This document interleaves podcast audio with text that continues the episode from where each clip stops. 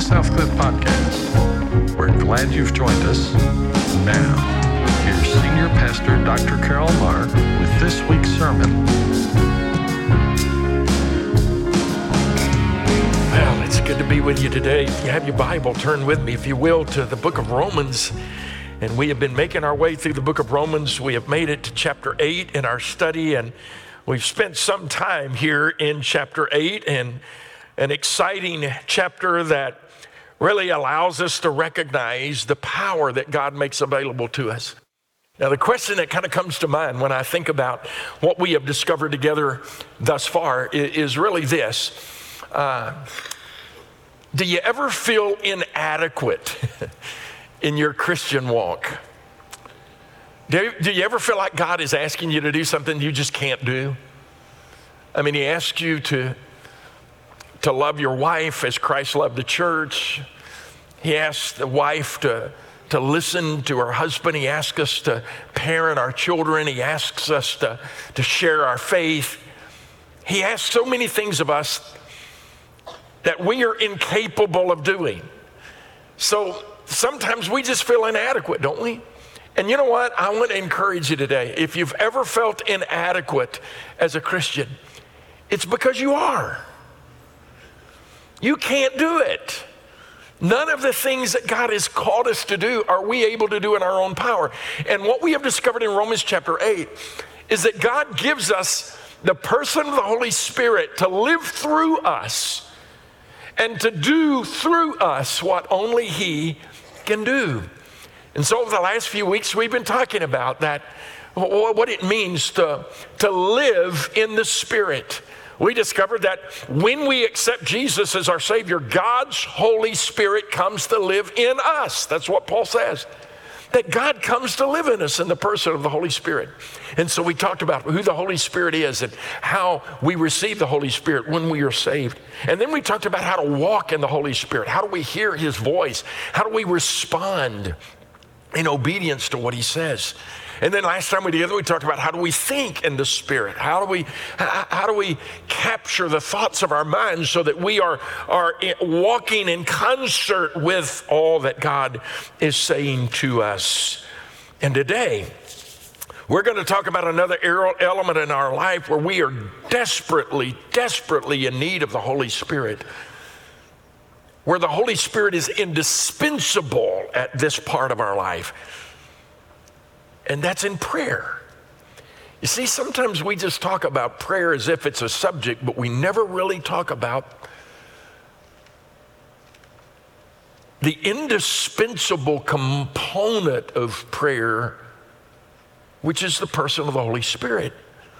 And Paul tells us in chapter 8 that we are to pray in the Spirit. So, what does he mean by that? What is that? And over the next couple of weeks, we're going to kind of unpack what that is talking about. Now, I remind you that Paul has told us in chapter 8 that there are two, what I refer to as two life management systems that we can give ourselves to. Paul says we either live in the flesh or we live in the spirit. To live by the flesh means that I live my life based on what I think, what I want. I'm the captain of the ship. To live by the Spirit, to walk in the Spirit, is to live according to Christ, what He says, what He wants, what He desires. And those two life management systems are played out every day in our life. We've seen that over the last few weeks. But I also want you to recognize that it's true in your prayer life as well. Did you know that just as Paul says that we are to pray in the Spirit, it's possible to pray in the flesh? And maybe the reason that many of us never really come to fully understand the power of prayer is because we've never fully understood the difference between praying in the flesh and praying in the Spirit.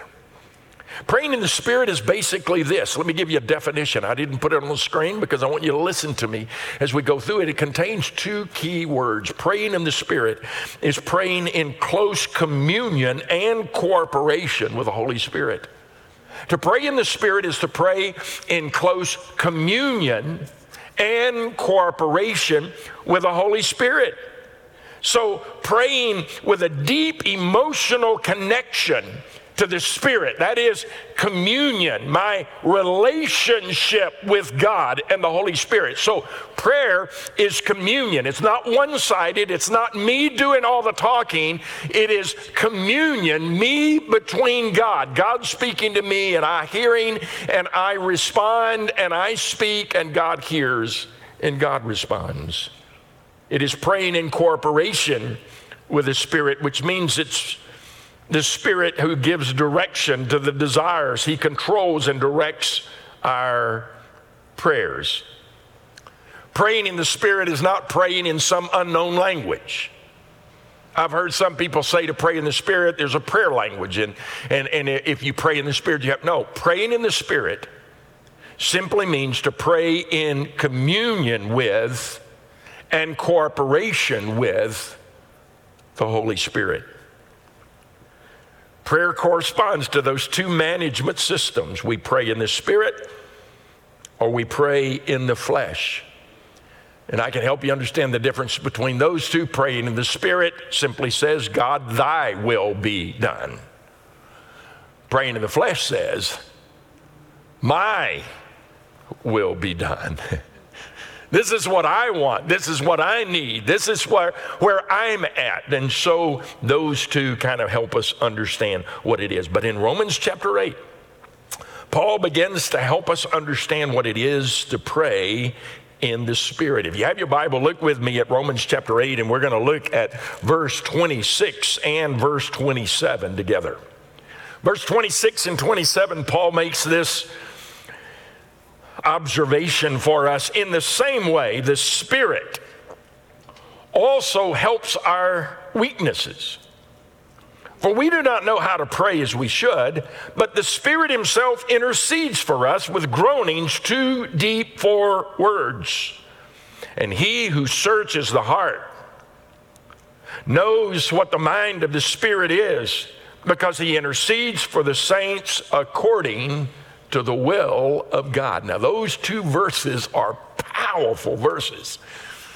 If you can come to understand what God is saying to us in those two verses, it will revolutionize your life.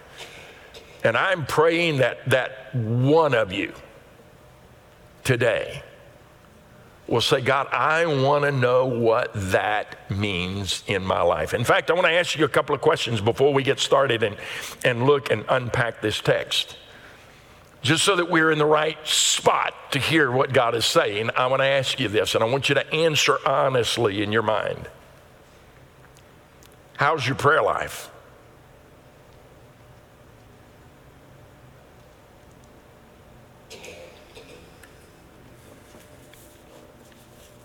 Are you consistent? Are you regular in prayer or is it sporadic? Do you have a daily time with God? Are you growing in your prayer life? Or would you say, I'm stuck? When you pray, does your mind wander? Is prayer boring to you? Or is it exciting and alive? Are your prayers answered? When was the last time you were overwhelmed by the presence of God?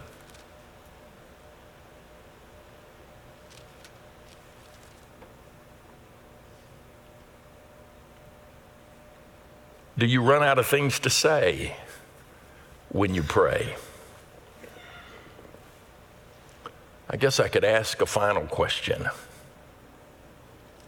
Are you satisfied with your prayer life?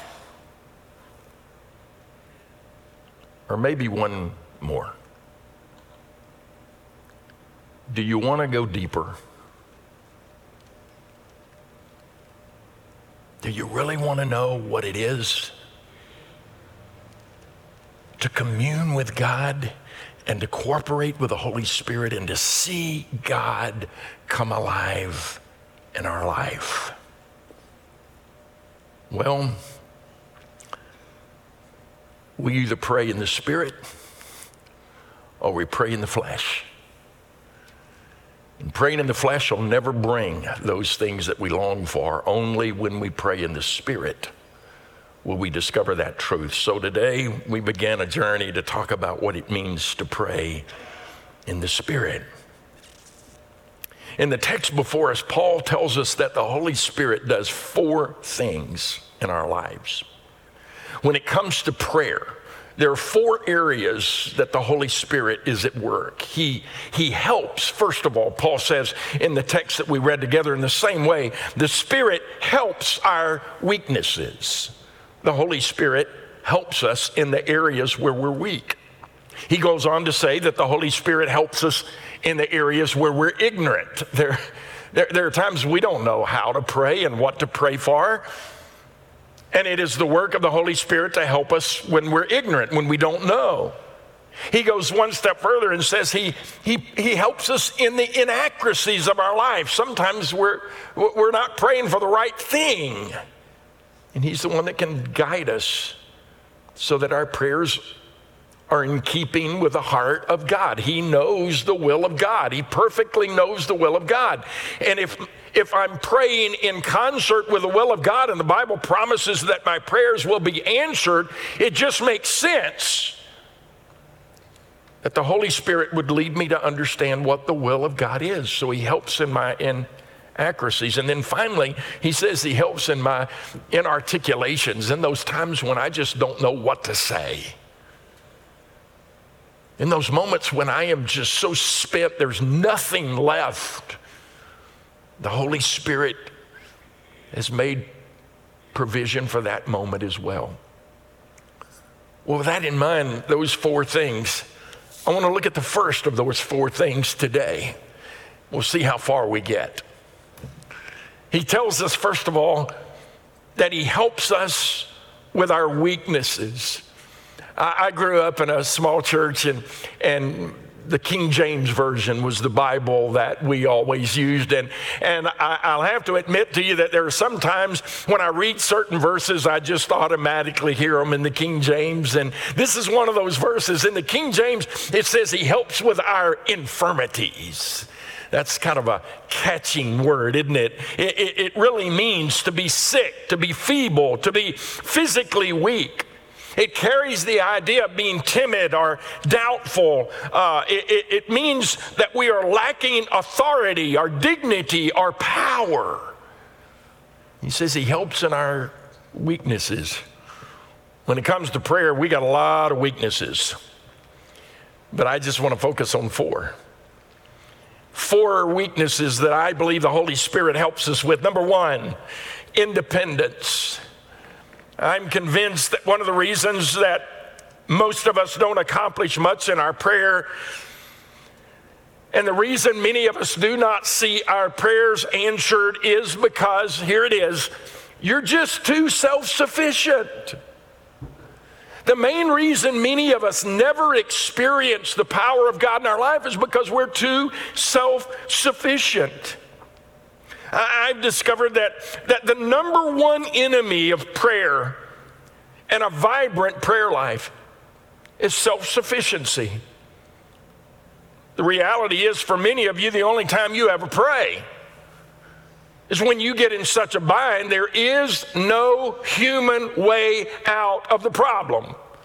That's the only time you ever pray. I don't have to pray if there's a human way out of the problem. I'll just take that way out of the problem. I don't have to pray because physically and, and mentally and emotionally, I can work through just about every challenge that I encounter in life. And we walk through life in our own power rather than God's. Ron Dunn says, No man trusts God until he has to. I, think he may be right. As long as we feel like we can live life without God, we do. And most of us in the room feel like that we can live life without God. And so self sufficient independence means that we just don't pray.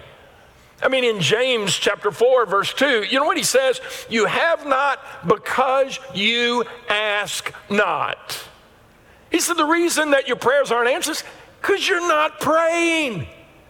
Why are you not praying? Because I don't have to. I'm living my life in my own power. The only time I ever pray is when it gets so bad that I feel like I'm in such a bind that there's no way out. That's the moment that I begin to pray.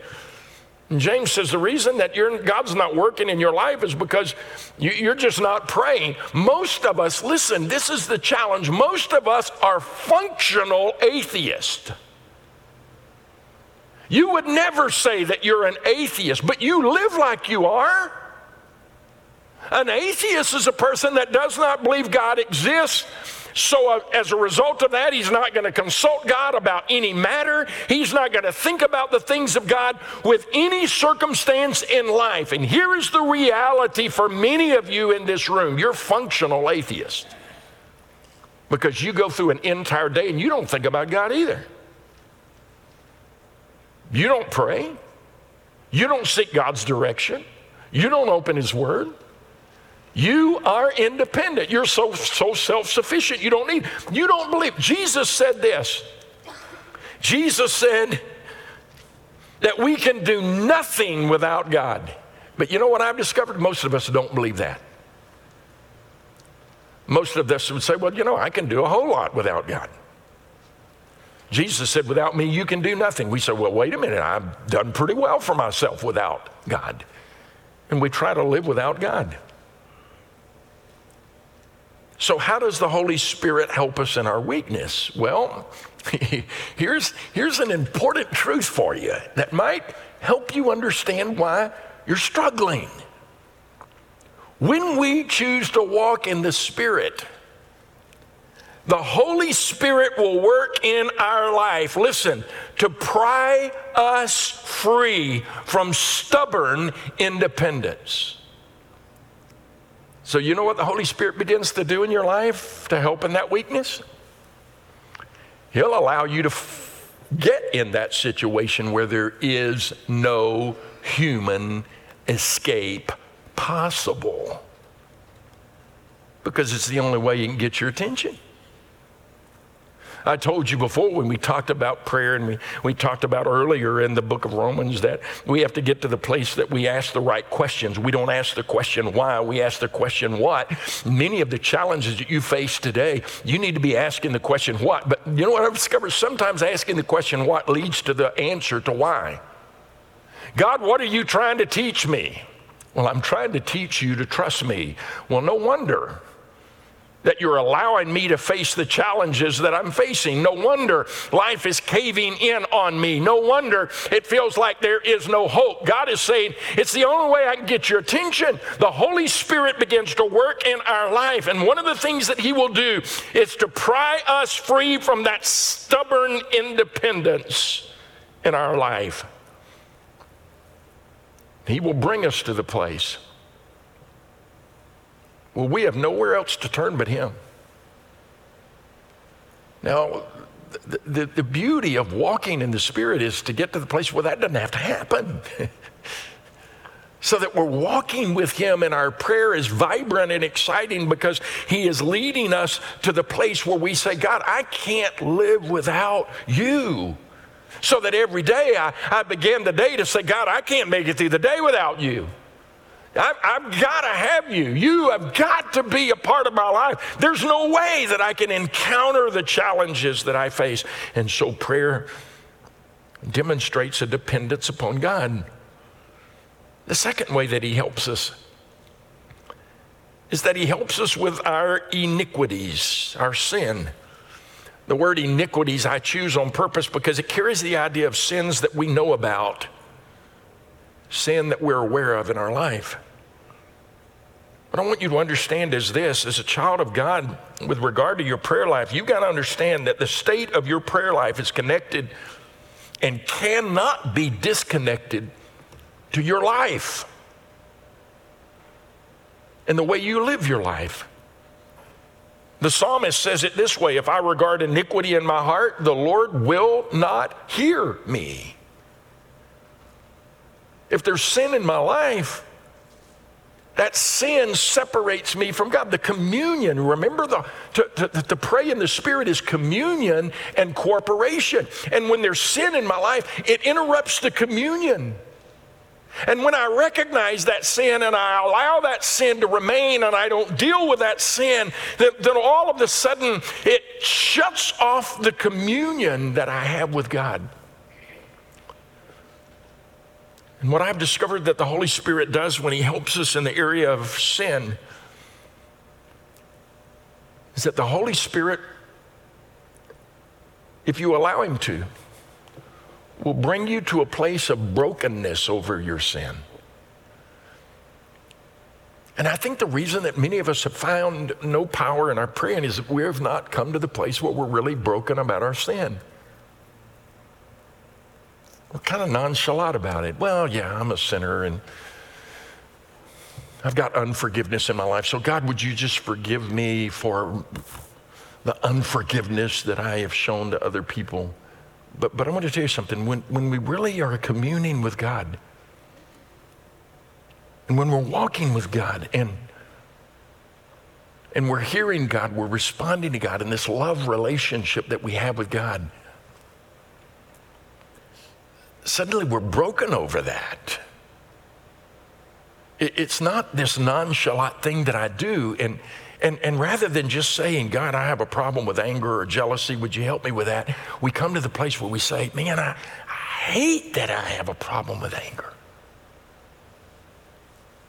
I despise the fact that I struggle with jealousy.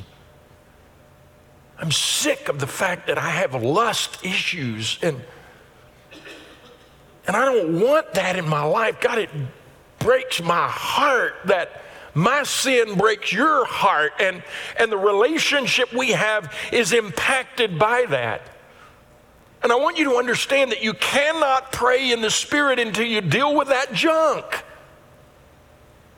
Until you come face to face with unforgiveness or anger or jealousy or lust or greed or envy or pride or covetousness or, or, or dishonesty or materialism, whatever it is that you've made friends with.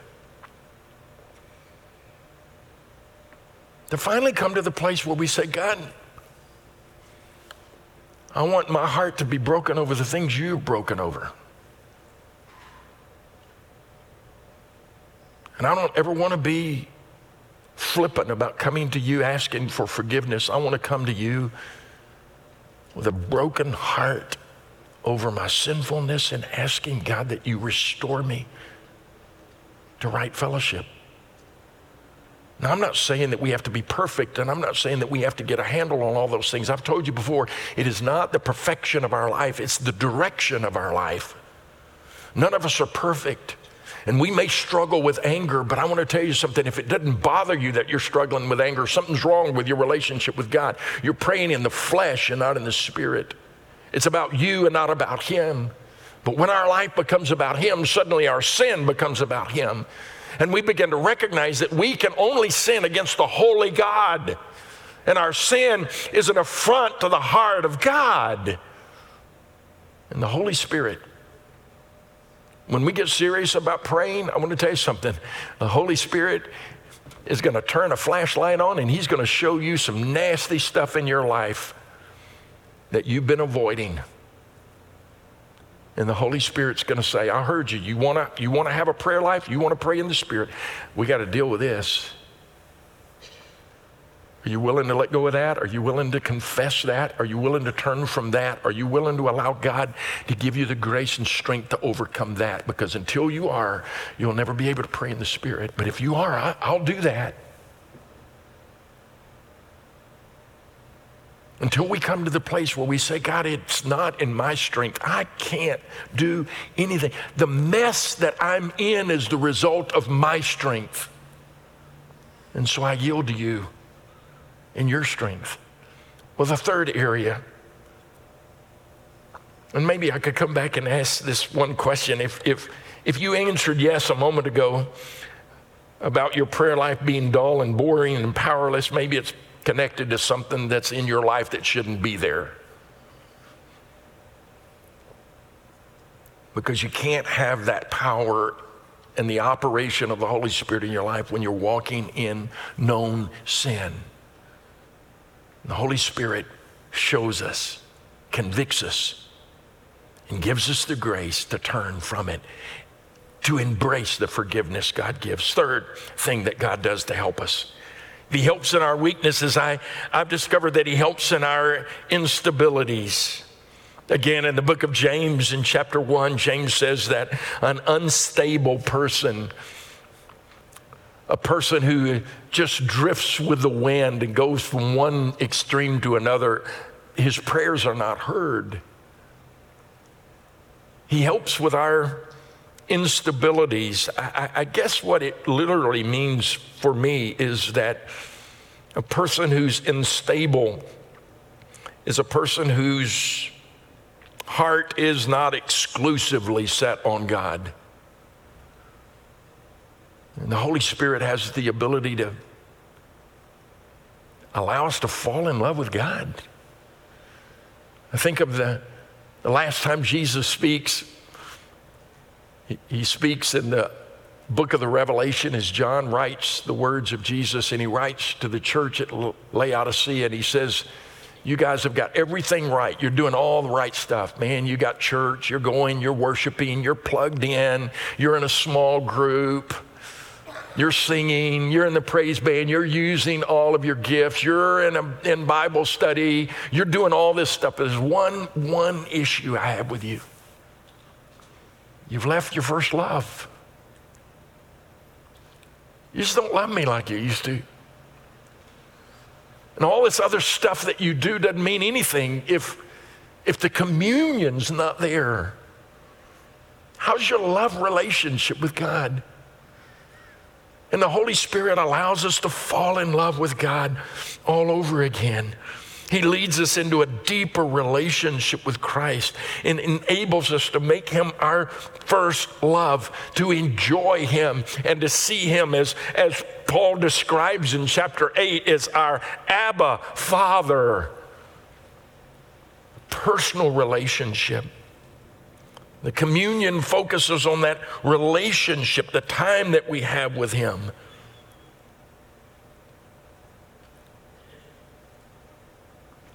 And then the fourth thing, I think he helps us in our independence. And that's the number one reason why you have no power in your prayers because you're self sufficient. He helps us by allowing us to confront the end of ourselves, to realize that we need Him. He confronts our iniquities by putting the light on in our life and showing us there's sin in our heart and life that has not been dealt with and not been confessed. He allows us to recognize the instability and brings us back into a love relationship with God and says, you know what?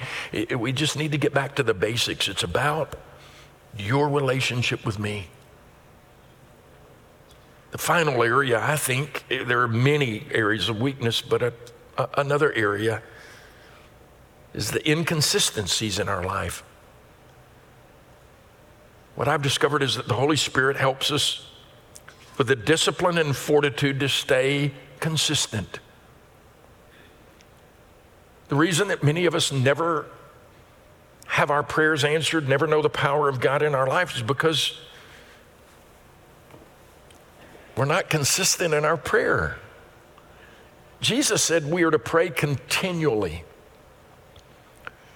In one of the parables, he obviously said, Hey, seek and you'll find, knock and the door will be open to you, ask and you'll get an answer. And, in the original language, when you look at the, the tense of the verbs, it carries this idea ask and keep on asking, seek and keep on seeking. Knock and keep on knocking. Don't stop knocking. And you know what I've discovered? The Holy Spirit could give us a burden that keeps us praying. And we've got to understand that nothing really happens in our life until we stay consistent in our prayer.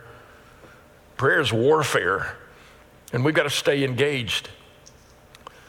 I think it's I think it's difficult for us to understand that in the world that we live in today. We, we are a microwave generation. We're used to everything instant, right? We had instant oatmeal, instant soup, instant coffee, instant everything. Your previous generations, I think they, they did better than we do at this. You, you know, Years and years ago, when a person wanted a loaf of bread, they had to plow a field and plant wheat and wait for the sun and the rain to cause the wheat to grow and wait till it came to fruition and then they had to harvest it.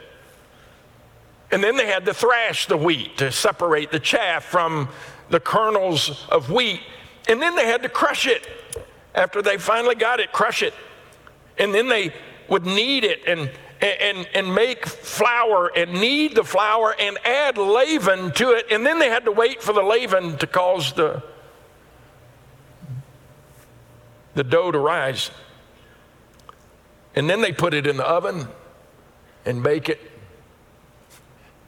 If you want a loaf of bread, you just get in the car and go to the grocery store, and you got 15 different choices. And I think the instant generation has forgotten how to wait in prayer. You know what I've discovered? For many of us, when you pray for God to do something, if God doesn't answer the prayer by the time you get through praying, you're done.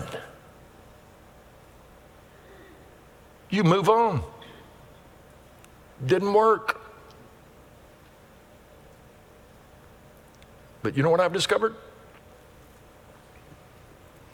Sometimes God can give us a burden.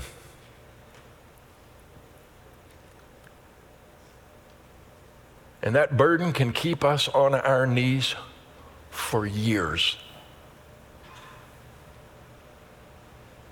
There's some of you in this room today that the reason you know Jesus is because somebody prayed for you for years. You wandered away, you went your own way, and there was somebody that had a burden for you. Somebody that the Holy Spirit pricked their heart and said, You know what? I'm not going to let my daughter, I'm not going to let my son, I'm not going to let my friend walk in that direction without praying for them. And every day they prayed for you. Every day they prayed over you. And it took years. And you know what? There are some people that have prayed for years and never even saw the answer to the prayer. And, and the answer to their prayer came after they died. Praying in the Holy Spirit means that we are welcome a burden that God puts on our heart, and we will pray and not give up. We will pray and not faint. We will grab hold of the horns of the altar and we will not let go until God answers our prayer. That's what it looks like to pray in the Spirit. And if you want to pray in the Spirit, I'm going to tell you something. God's going to give you a burden. He'll, he'll put something so heavy on your heart that, that the problem you're praying about will become your problem. You'll lose sleep over it. You'll miss meals because of it. Sometimes you won't be able to focus on anything else, but that burden becomes a source of power in the hands of the Holy Spirit as we pray consistently. How does the Holy Spirit help us in our weaknesses? Sometimes He gives us a burden so that we don't quit praying. He shines the light as He's done today in your life to say, look at all the junk in your life that you have allowed to remain that you know God doesn't want there, and you think God can hear your prayer. He can't. Deal with it. Confess it, turn from it, repent of it, and be restored. The Holy Spirit works to bring about in our heart and in our life the answer we need so that in our weakness we find strength.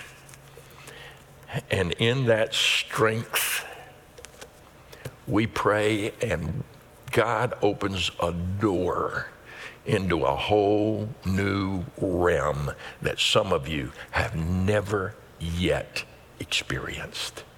But that's what God's calling us to. So here's my question